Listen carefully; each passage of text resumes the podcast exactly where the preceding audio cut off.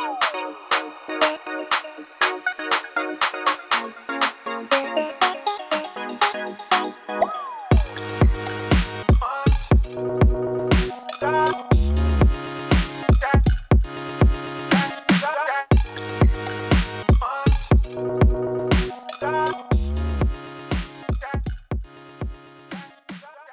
Hello, everyone. Welcome to the Beauty School Bobby podcast brought to you by Tennessee School of Beauty. Today, we are on the phone with Sheila Wilson from Memphis, Tennessee. We are so, so, so excited to talk to you. I have so many questions for you. And if you guys don't know who Sheila is, you are about to meet one of the most incredible women in the industry. Um, the second that I met her, I really connected. I felt motivated about having this strong female presence. She's sweet, she's tough. So, we're so excited to introduce you. So, I want to hear, Sheila, about how you started in the industry industry. So, where did you go to beauty school?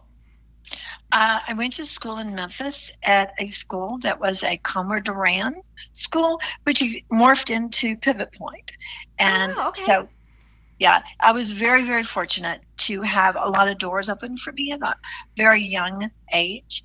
And um, I got to meet Leo Passage, and every weekend I would that I had available, I would fly up to Chicago and take classes from different people. So I got to meet Dwight Miller, Robert Mark, uh, Paul Mitchell. I mean, all of the people, the Anne Bray, all of the people that were up there teaching, I got to meet them on the weekends because I would be able to take a class, just one class for Sunday and Monday, and then I'd come back and I would, you know, go to school. And um, I got to, I started that in my schooling, my, my beauty school, but then afterwards, uh, when I got out, I also worked for someone who was an educator and I was mentored by him.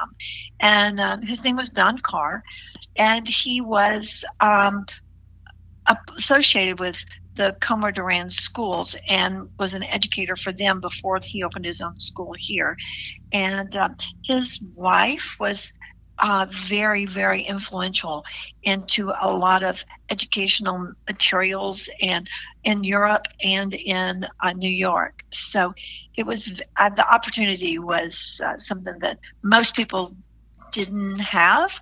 So I'm very, very fortunate to um, be in the right place at the right time with the right person because, and I think that's what made me always think that I have to open the doors for other people because I ha- I was so fortunate to have that done for me. That that's one of my greatest thrills is to have people work with me or I work with them or I meet them and they'll say, Hey, you know, I really would like to know, you know, so and so. And if I know them, I'm going to say, Okay, give me your name and number and I'll make sure y'all get to meet. I love that because yeah. it, it, it pays it forward. It also, you never know what doors that that person's going to open for that person and someday um, it, it could be huge. I just heard something the other day. It was so amazing and it goes right along with this. Um, there was two guys that went to a, a, revival and they went in these young guys and uh, they couldn't find any seats and they started to go out and the usher said hold on a minute. So he got some people to move around and set seated these two guys down. One of them was billy graham. Wow and so, had it not been for that usher opening that door of giving them the seat and going that one step, he didn't know who they were. He didn't know why they were there. He didn't know anything. He just opened that door and said, "Here, sit down, and I'm going to find you to seat to get uh, seats." together and he did that he made that happen and then look it was it's like a ripple effect so i feel like that that's who we are in life. We open the doors for each other. And then you look back and you're going, hey, I knew that person. Yeah. when they didn't even know where they were. Well, so. I think that's the really beautiful thing about you. And I think that like we're going to get into what you're doing now in the industry and what you've accomplished and just this huge position that you're you're in at this point. But um, I think that that's a really amazing thing about you is that you're willing to help others and instead of being like, "Oh, that's my competition." You know, I can't help them. I can't help people because that's my competition. I mean, I think you've learned the benefit of, you know, teaching others and helping others and you described it perfectly in a way that you never know when that's going to come back around or who's going to open a door for you. So i really love that you know through your experiences early in the industry um, it kind of shaped you into into so much of who you are today.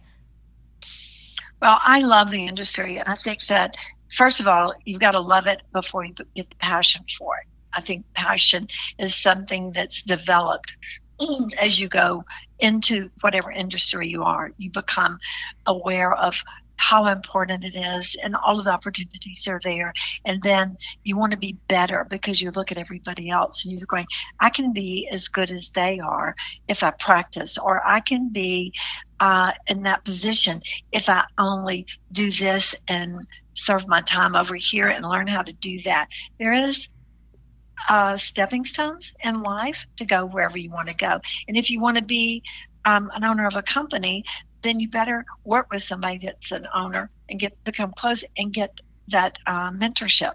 It's just it's so important because otherwise you make too many mistakes. I would rather learn from somebody else's mistakes so I don't have to make quite as many. Yeah, exactly. But, and there's so yeah. many resources and so many people that are right. willing to help. Which, like I said, now you get to be you know so much a part of. So you've actually been a salon owner for how many years now?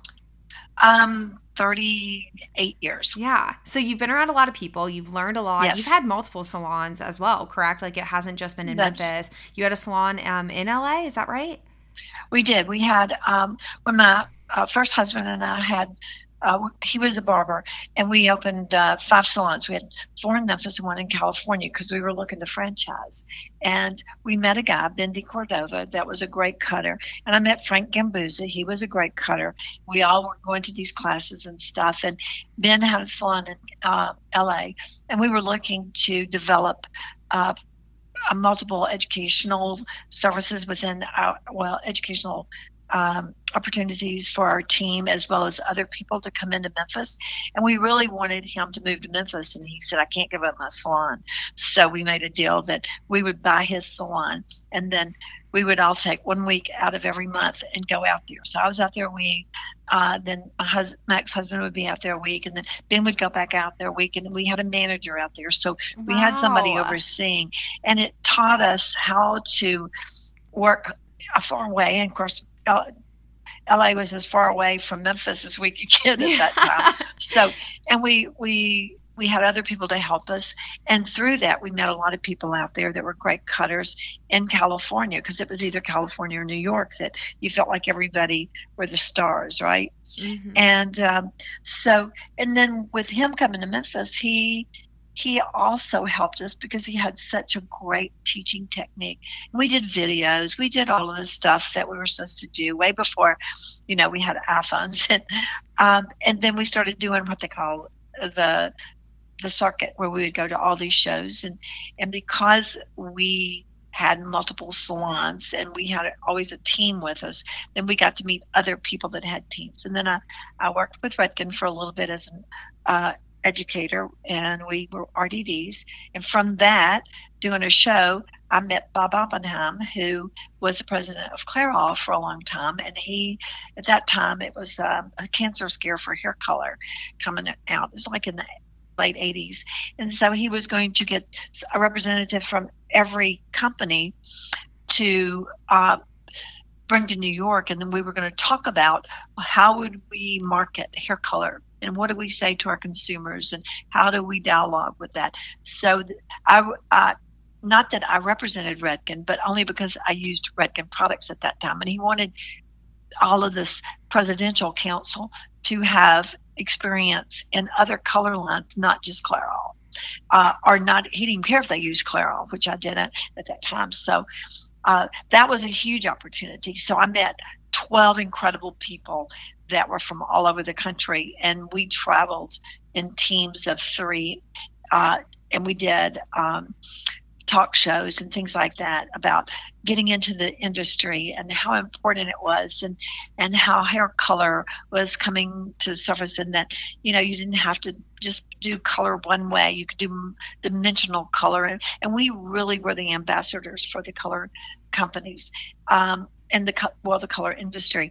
And um, from that we enjoyed it so much and we all got to know each other so well that we started there were four of us that started what we called the international hair color exchange.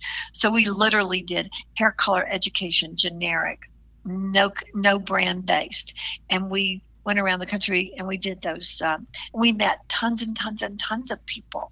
And uh, it's so funny because one of the uh, people that I can just name you names of people that we met through there that had just gotten into the business and started doing hair color. One was Joe Blackwell and uh, David Stanko, um, Thea uh, Spearing, who worked uh, for Matrix for a long time after that, and um, Gina Kahn. Um, you know, just on and on and on, all these people. And, and even today, being the president of Intercoiffure, I'll look at them, I'm going, I know you. And they're going, Yeah, we used to come to the hair color oh exchange. Oh gosh, so, so, we were awesome. all babies in there. So I did that for 20 years as well as having a salon. I had uh, when I got a divorce, we dissolved all of our salons. I opened one, then I opened two, and then I dissolved the second one because I had the hair color exchange and was traveling so much that, and I was a single mother. So I, um, I thought I can't do this. I have to, I have to just have one salon if I'm going to do this educational, you know, circuit. And um, so from that, I met so many intercoiffure people that then I became a member of Intercoiffure, and then I was the atelier chair, which meant I just designed all of. I worked with the president and designed all of the educational events that they had those two times a year, and then, you know, got on the board, and then boom, next thing I know, I'm the president. well, you make it sound like there was like no time at all that this happened, that it was just like, oh, I used to do this and, you know, now I'm the president. But this is a really big honor and it's a really big deal yeah. um, that you are um, a female president. Um, even though this industry is, you know, mostly um, women, majority women, um, it seems like at the top there's been, you know, a lot of um, men still that are, you know, kind of in control. And I just think that, you know, you bring something that that is so different um, to Intercoiffure, and I'm just really excited to to see and talk about everything you're doing. So I want to go back for people that don't know what Intercoiffure is. Um, what is Intercoiffure, and who um, who's a good candidate to become a part of this organization? Intercoiffure is the only organization for salon owners. And we do two educational events a year, one in the spring and one in the fall. But not only are we an organization for salon owners, we're also global. Uh, our main, I call it the mothership, but it started in Europe, in Paris. And it was with all these great people that if you go back in time and you look at all these people, and they did the, the queens here and the, you know, the rich and famous and all of that. Alexandre, um, you know, of Paris. I mean, all of these people got together uh, from other countries once a year. They were men. They were men because those are the ones that had all of the prestige of um, presenting to the queens. And, you know, they, and you're right, it was a man's world that most of the women did the work. So, but they had that. Um, flair that you know they just walked into the room and they became um, part of that queen or that uh, movie star or that president's um, entourage. And so they decided that they would all get together once a year in, in, Paris and they would meet and they would just talk about the industry and how, you know, all the education in it and everything. And it just started growing. And next thing you know, they had sections and different parts. They would invite somebody maybe from America or somebody from England or for somebody from uh, Japan that they would hear about. These are not the people that do the queens anymore, but these are the people that are really talented, and they would hear about them and they wanted to learn how they were doing the newer, uh, sort of relevant things um, in hair and makeup. So they would invite them in, and that's how that fraternity um, camaraderie started.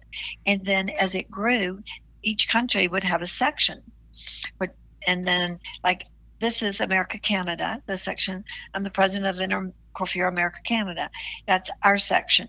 And we have our own board. We have members that come in to join, and then they have access to a lot of the opportunity to meet other people from around the world that are Intercoiffure members. So you know, because Europe is so strong in mentorship, so strong in um, developing talent, uh, even if they go on the street and they see somebody that's got an up, just a, a potential, they would bring them in and mentor them for five years rather than them going to a school and then they would be their protege. So it was a whole different culture and it was very exclusive.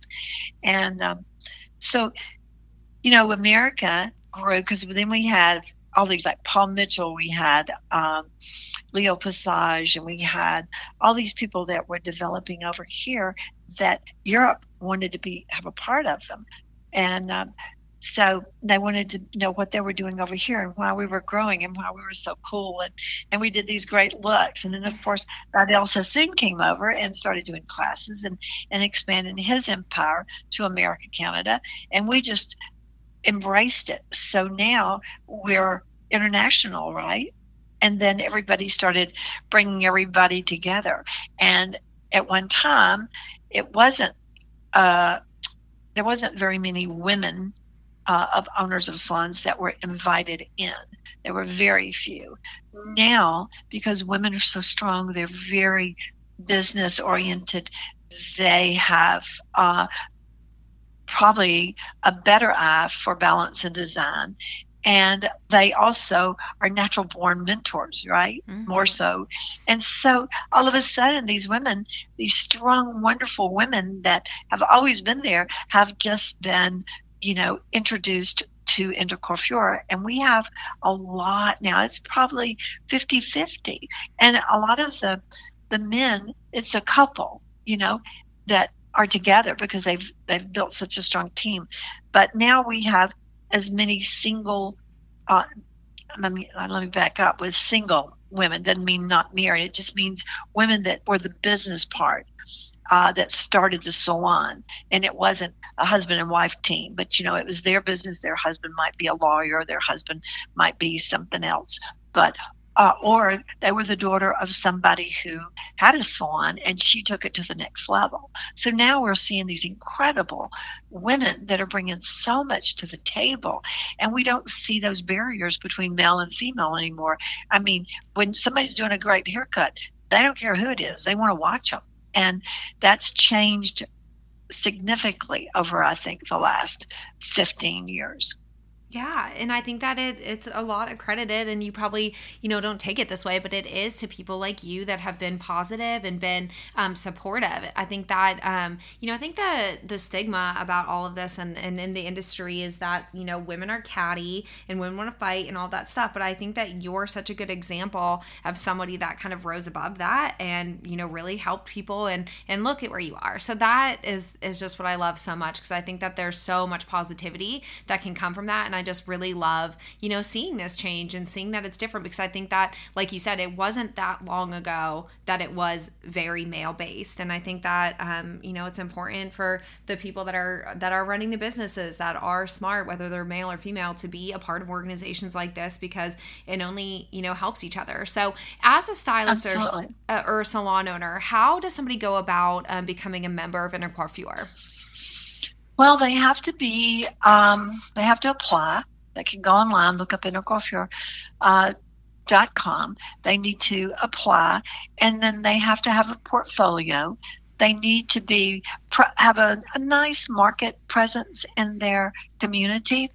They have to have a, educate, believe in education. It's sort of um, we have to have the same core beliefs. You know, like do you believe in mentoring? Do you believe in helping uh, someone go to a, a, higher level? Do you believe in um, making the industry better? You know, how do you run your world? Is it positive or is it a negative? If it's a negative, we don't want you in our group because we're making this world more positive. And and when you change your attitude, you're welcome to join us. But you know, we don't want to fight with anybody because we've we've got the same goals, and that's to improve the industry. It's like, you know, us in putting somebody in a beauty school. You know, we we want to help the schools make better students. You know, we it, it has to work in synergy. So if I know somebody that would make a great hairdresser, I want to find the best school that I can to recommend for them to go to. And then I want to be able to be a part of that and stay in touch with them and not partner with the school, but just, you know, communicate with the school so that, and I want the schools to be open to say, hey, don't teach them that that's not that's not a good way to teach that because they get the wrong attitude you know because there's things change and the cultures change. So the school has a certain criteria that they have to follow but they can adjust it if they stay in tune with some really um, relevant salon owners that knows where the trends are so that then they can adjust and, and then it'd be positive. And then we're going to be so excited about taking those students. And then if those students are told look, these are the salons you really want to go to work for. You want to be mentored. You're going to come out, you're going to know a lot, but you really need to refine it and hone your skills, and you need to be mentored. Then they're going to look for an intercoiffure salon because that's what we believe in. And then, if anybody that works for me ever wants to put a salon in, they better make sure that they're a darn good salon owner so that someday they can be an intercoiffure member because it's only it's like um, the ultimate goal to um, work for, I think. You know, I think we all have to have these goals, right? In our life. And I think as a salon owner, I want to be with the top salon owners so that I can learn from them. I mean, that's one of the greatest things that I enjoy right now is to sit down, you know, at a bar or uh, after an event and sit down and talk and listen to where they are. Uh, so you have one salon and now you have five. How did you do that? Or you've got five salon and now you're trying to downsize. How are you doing that? Because all of our lives change. And I just think it's so important. I can read about it, I can research it, but listen, nothing is as good as talking on that one on one and then saying, hey, if I do it, I'm doing this, can I call you? And to have somebody that you can call and ask for advice. I mean, that's that's that's an opportunity that you just can't even imagine if you had to pay for it. Yeah, I think that that's the benefit of ICA. It seems like you know this this family unit um, to help each other and to you know really make sure that everyone's sharing their information because, like you said, like you've got to learn from each other um, and you've got to share the knowledge and the the mistakes you've made, the good, the bad. Like I think it's it's good to be real. So it just seems like having that support, um, having that family behind you, you know, to help you is such a benefit for salon owners. So um, as salon owners, you know, what do you think um, the big biggest benefit of being an ICA member is? I think the camaraderie. I think that's huge. I think that's probably the most important and the reason that people reach out. Um, you know, used to, there was a little bit um, more exclusive and now we're more inclusive because there's people that that run salons differently mm-hmm. but they're so successful. And um, you know it used to be well i want i want my salon to be like a new york salon and i'm in memphis. Well it won't work that way because i don't have a lot of walk by traffic. Where in new york everybody walks. And so you can you can put a sign out. People are going to walk by your you might have thousands of people walk by a day. Right. But in Memphis, we don't have we have everybody driving. Right. And so, you know, the type of marketing they do there is not what I can do here.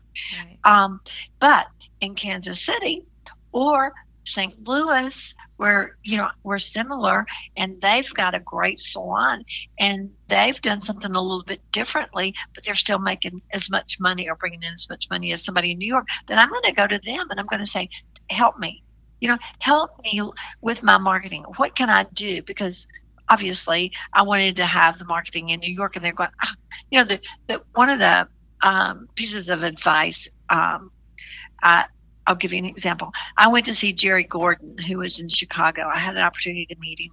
I wasn't an intercoiffure at that time. He was, and but I had met him, and uh, he said, oh, "If you ever need anything, just call me." And I thought, well, how what a nice guy. So I had read where he was doing uh, double booking, meaning that he had two completely different staffs. Some came in at six and worked twelve, and then some. The next group came in at twelve thirty and worked till seven or eight. But he had them, and so he had this one salon instead of getting another salon, he started doing split shifts. And but it was almost like I think he was really open. I don't know the exact times now, but I know he was open till like ten o'clock, eleven o'clock at night, and he opened like at four or five in the morning. Wow! And and so he he was making an amazing amount of money. It was like having three salons. Wow.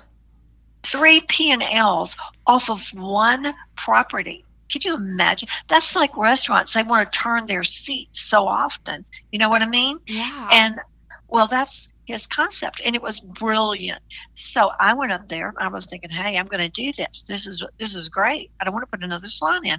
I want to do split shifts. So I sat down and I said, okay, this is what I'm going to do. And I've got all this advertising, do, do, do. And he looked at me. He said, how many people in your city work night shifts? I said, I don't know. He said, and how many of those people, if you did know, are your demographics that would come to you? Because not everybody's going to come to you. Right. And I said, Well, I don't know. He said, Girl, you're not ready to do this because you haven't done your homework.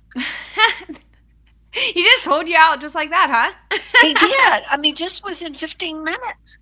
And he said, first, you've got to figure out is there enough people that work that get off at 11 o'clock and then want to get their hair done before they go home because maybe they've got children to take care of the next morning or you know they've got school to go to because usually people who work late shifts are either the the second income uh, factor to the family and or has to go home and take kids. They're they've got that shift because their kids are asleep right. and they don't have anybody to keep them in the daytime you know so he started talking about all that and i went oh i never even thought about that so I came back to Memphis. I did all of my research and I realized that if I got everybody in my area, they're not going to drive all the way across town to get their hair done at two o'clock in the morning. It's going to be convenient, right? Right. Well, I had no hospitals around me. I had, I had a school area, so all the people would go home at five. They were there with their kids, and I was in a, uh, affluent area that didn't work, and I wasn't. I was too far away from anybody that were working night shift that would probably come to me, no matter how much advertising I did. Right. And then I've got to have a full staff ready in case they did come, right? right. So then I'm going to have an outlay of money. So with all that said, I I was a little like uh, like exhausted and sad. But then I realized how brilliant for him to be able to tell me that because I would have gone out there. I would have, you know, hired some people. I would have started marketing it and advertising, put a lot of money into it and lost that money. Right. Yeah. And I think that that's so, exactly it. I mean, that seems to be, you know, what's worth it. I mean, sharing that right. knowledge. And so now, of course, you can pull all of that up on internet if you want to, but then you still, right? But you still have to sit down with somebody and help them walk you through it. Um, but so that that's just a little example, and it still happens. You know, I, I'll have somebody say, "Oh my gosh, I cannot believe I've got this real problem in my salon." What would what would you do, or have you ever had that problem? and say no, or if you say yes, then they want to know how you handled it. And I think that that that just helps everybody uh, become a little bit more confident in running their business, working with their their team members. Um, how do you deal with somebody that's um, uh, difficult and they're talented? You know, and listen, i I had somebody that was making ton of money, pulling in six figures, and you know they were they were very they were the pot stirrer. Yeah. And you know what i mean? Okay. And i was thinking okay um i can't just let fire. Well finally i was telling somebody i was going oh god i get so tired of putting out these fires. They said you need to fire. Go in and fire right around That's I, awesome. I thought you're like I said, what? really? so and I was thinking, but they bring in all this money, and he said, well, if if you're exhausted, how much is it worth to you not to be exhausted at the end of the day for putting out the fires? It's and so I said smart. a lot. and so I really did. I let her go. And I mean within three weeks, and I'm not kidding, three weeks, everybody was like happy. They were the business was almost doubling because I didn't lose any of the clientele because they wore she wore them out too. Wow. And they said, "We love your salon." We were just sort of, you know, a little feeling a little awkward to change. So we're so glad she's gone because I've been wanting to go to to Sally for a long time. And so we didn't lose any money, and everything changed, and I still may, had the same income. So, yeah, sometimes you just see it, and you just sort of don't even see it. You know what I mean? Yeah. You you know it, but you don't see it. And somebody says, "What are you doing? You need to get rid of her. What is she doing?" And and it was like, my goodness, and it it, it was a change, a game changer for me. Well, I love that, and I think that I mean, anytime that you start a new business or a new adventure, whatever it is, it's it's scary, and you do need those people that have kind of been through it, you know, to help to help guide you and to help teach right. you what you don't know. Um, so having that seems like a super valuable resource, and especially like with you saying that you know you guys are together um, two times a year, and then I mean, I'm sure in constant constant communication, you know, in between those things. So I think that it sounds great, and I think that if there are people that are listening that are, um, you you know stylists that aren't salon owners yet and they're you know thinking that that's a route that they want to go i think that you know looking up Intercoiffure um, we'll get all the links um, to tag and do everything when we post this. But um, i think that it's a good thing to look into and i think it's definitely a resource that a lot of people don't know is out there. So i think it's really great to be able to share this and to kind of share your story with it. So how long is your term? Uh, three years. I will have completed one year this coming um, December. So I am in my what is what is August, right? Yeah. So I'm, I'm heading into my eighth yeah. month. Yeah, I'm heading into my eighth month, and um, it's been uh, how can I say uh, awakening yeah, for me. Sure. Uh, to know that there are so many people on the same page within the industry uh, and I'm talking about from the school owners to um, the manufacturers to the marketing people and to the salon owners. From if you have one salon or if you have 18 salons. You know, we basically have the same issues, especially with all the distractions now of Amazon and, um, you know, um, deregulation, all of that. It's going to affect all of us. But if we band together, we it doesn't have to be a distraction or a negative. It could be a positive. We just are going to have to think of a better way to do it. And I think that if if we really focus on what's the best for the industry, then the solutions are going to be better than ever, and our industry is going to grow really well. I think we flatlined for a little while because nobody was communicating, but now that we've got these major distractions or challenges, and it's affecting everybody, now everybody wants to get together and talk. So I think that um, the my viewpoint and my opinion of the industry is that you know give us a, about a year to get all this uh, ironed out, and I think next year and the next year is going to be amazing. I think the opportunities are going to be better and and um, uh, stronger for all the new people coming into the industry. They don't have to just be behind the chair. There's going to be opportunities for them to do anything and everything with that they want to do within the come uh, the probably um, umbrella of the industry but there's going to be different ways they're going to be used. So I'm really excited about where we are right now. Yeah, and I'm excited to see what you do. We'll have to definitely follow up and do a, a follow up episode. Um, maybe around this time next year to um, to talk about your second year and to talk about you know what what you've done in that time. So as students, I think it's just so important to to know that there are things out there that exist in the industry um, because it's not always something that's talked about until later on. But I think it's so important for students to start researching this now. So one of the things that we always ask on the podcast is, what advice can you give to somebody that is in beauty school currently or somebody that's thinking about coming into the industry? Um, make sure that you research it and that that's exactly what you want to do. Um, know the industry that you're getting into. Like, what are the responsibilities? You, you know, uh, your talent of doing hair is not as important as do you like people? You know, do you want to work in a team environment? I mean, those are the things that you have to be realistic about to be successful. And then also choose your school wisely. Make sure that they want to be uh, part of your life rather than just be your teacher. And then I think the next step would be make sure that you are introduced to some salons that will mentor you and to know that that you're just starting your career so you've got three to five years to really uh, hone it and refine it and then they become your partner to make you making a lot of money you know to, to make a hundred thousand dollars is pretty easy but you're not going to do it in less than five years. You really are. Aren't. Right. Well, right now, right now. Now, next year, next year it might be different, but right now, you could easily be taken home and working 32 hours uh, a day, a week. Um, to, I mean, that's that is um, accessible. You can do that if you have the right people to help you.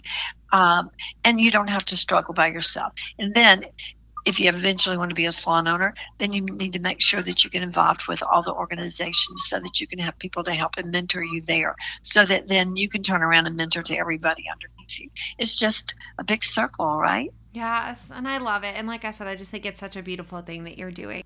The one thing that I'm so excited and proud about Intercoiffure right now is that um, we've become the nucleus. I mean, we're sort of in the center of uh, working with the schools and working with the manufacturers and working with the PR and working with the marketing and also being out there um, putting the word out to people who are thinking about coming into the industry. So we're marketing, you know, for the schools as well because, you know, we've got a lot of um, strong salons, strong leaders, and uh, very influential into their their markets of their city. And so people now want to have their children become uh, in the beauty industry it's, where you know there for a while we didn't have that. It's such a beautiful thing. And i actually was talking um i met with a uh, a grandma and a granddaughter um the other day.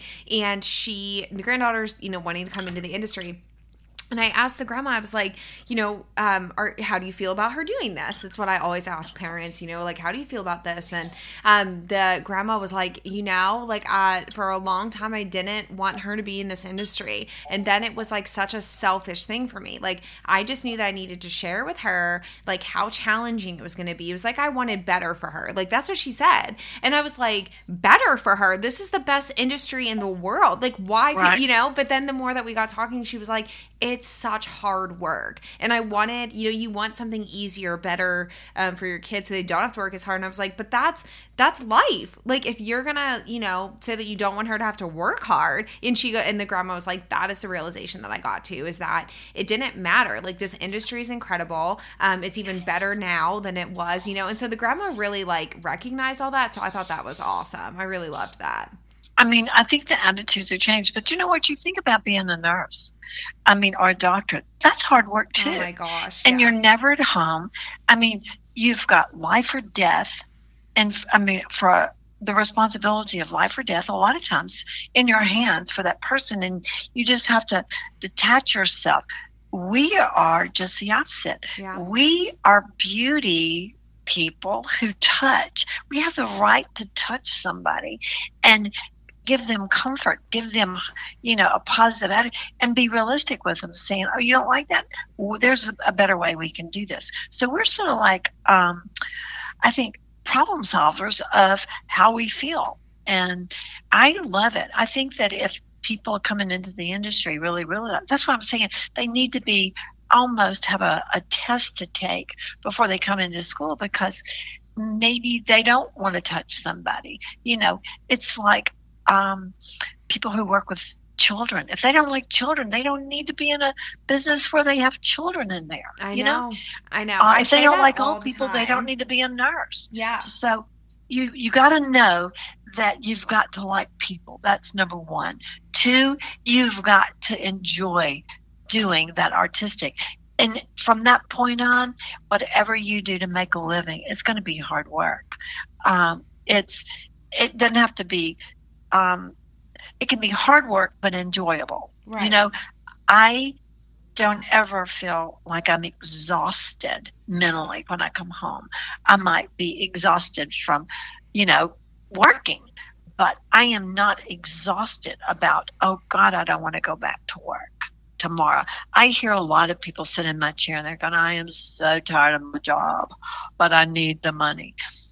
Very few hairdressers say that. I like never hear it. I mean, I really and the and the people that I do hear it from are kind of the ones that I knew as students in school were I mean, they were the same right. way in school. They just complained about everything and I just think that it's, you know, it's so much like you get it's instant gratification. Like I yeah. started this podcast because I was like I have so much that I want to tell students, but I only get to meet with them for 30 minutes. I want them to hear this. I want them to hear the good, the bad, the hard. Like I want them to really be educated because I think that's going to make our industry better. If if we don't have a ton of dropouts in schools because people come into it thinking that it's the easy way out, just having no idea about what to expect, like I feel like if they can have this resource, and you know, when I have somebody that's you know moving um, from out of state and coming to the school, I have a podcast of a student that did the same exact thing. So I want to, I want them to know the challenges, the hardships, the loneliness, you know, that they might face before they make this decision. I don't ever want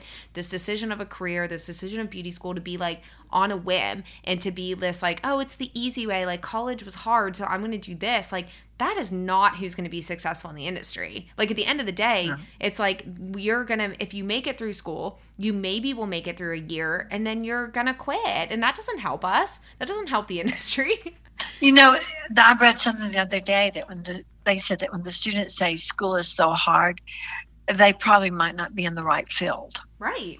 Exactly. Because if it's hard and you dread it and you don't want to study, then obviously you don't enjoy it. Right. But if you're really into something and you you can't get enough of it, that's a passion, and then you're going to be really good. You might be dedicated. They call that dedicated, then, right? And and then if you're a dedicated doctor or a dedicated attorney, that means that you study all the time and you're constantly going to seminars and you're you're busy and you're working your butt off. That's dedicated. But for some unknown reason, they don't call it dedicated in our business. They call it Oh, I'm so sorry you're working so hard. No, no, I'm not working hard. I am dedicated to making everybody look good. So I think it's a different terminology, and we need to really um, make sure that the students coming in know what they're getting into and that they have that little bit of passion that um, and desire and that the hard part is figuring out how they're going to keep getting better and better and better. Yeah, that's really, the hard part. I really kind of, I mean, I don't judge them, but I always ask, you know, as soon as we sit down in my office after we've done the tour, you know, I say, so what, you know, made you decide to call us? What made you decide to, you know, to reach out, maybe do something in the beauty industry? Because I, you know, I'm meeting for nails and aesthetics and all of that. So I will ask that, and usually, you know, I totally go off of their response. You know, if they're like, oh well and they're being very quiet or very shy i make sure they know you know i'll say like all right well so much of this is human interaction talking to people how do you feel about talking to people behind a chair for eight hours a day right. are you going to be able to keep a conversation going for eight hours a day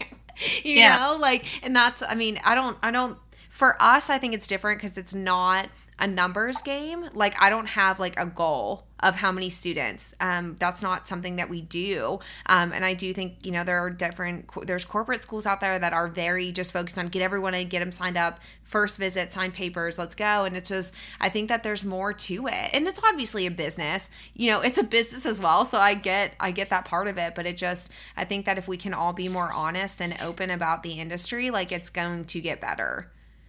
Yes, I mean it. It's already a great industry. Yeah, and and you know, and you think about all the opportunities that you have, and how much money you can make in it. Uh, for the rest of your life and the opportunities that we have from the clientele that open doors for us. Yep, you know, know, I can't tell you the number of people that I've done their hair and they've opened a door for me to do something else. Yeah. Not in the business, but to make it better. Yeah. You know, great advice. And, um, you know, I always tell it, well, one of my clients years ago, the when before we were, started getting so many salons, and they, they said, Sheila, you know what? This is what you need to do. You make, need to make sure that you got always, always. You don't need a husband to be successful. You don't need, you know, uh, anybody other than an attorney, a banker, and a, CP, a good CPA. You got to always have those three people. And if you will have those people that will be your advisors, then just go to the other people that have salons just to get their idea, but go back to them and let them help you with it. And you know what? That was the best piece of advice. And this guy is like a billionaire now. Yeah. so, oh my god. So every time I see him, I'm going, do you know how important you are in my life that oh. you told me that? And he was going, no. He said, I don't remember telling you that. Oh I was going, well, you did. I mean, I was, you know, I was young and you know thinking i could own the world and he just set me down and said girl before you start you know going all this you better make sure you got three strong people in your in your corner and I think that's such great advice. And look at yeah. look at where you are. Like that's I what I just can't get over. Like it's just it's so good to see somebody that's so great and like good hearted. That's you know that's at the top and it's really trying to make a difference. Like what a what a ride.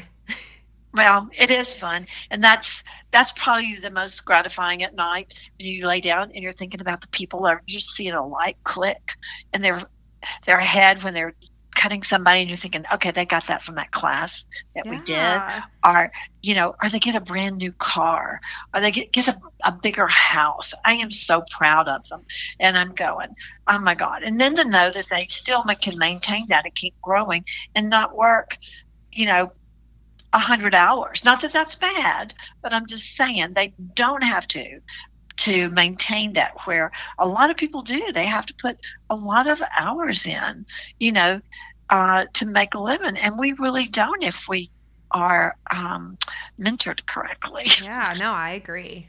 So thank you so much for being with us today. Thank you to our sponsor, Tennessee School Beauty. You can visit them at www.tennesseeschoolbeauty.com. You can follow them at TN School of Beauty on Instagram and Facebook. Don't forget to follow me at Beauty School Bobby and visit our website, www.beautyschoolbobby.com, where you can listen to all of our episodes. Thank you guys so much for listening. Until next time, bye.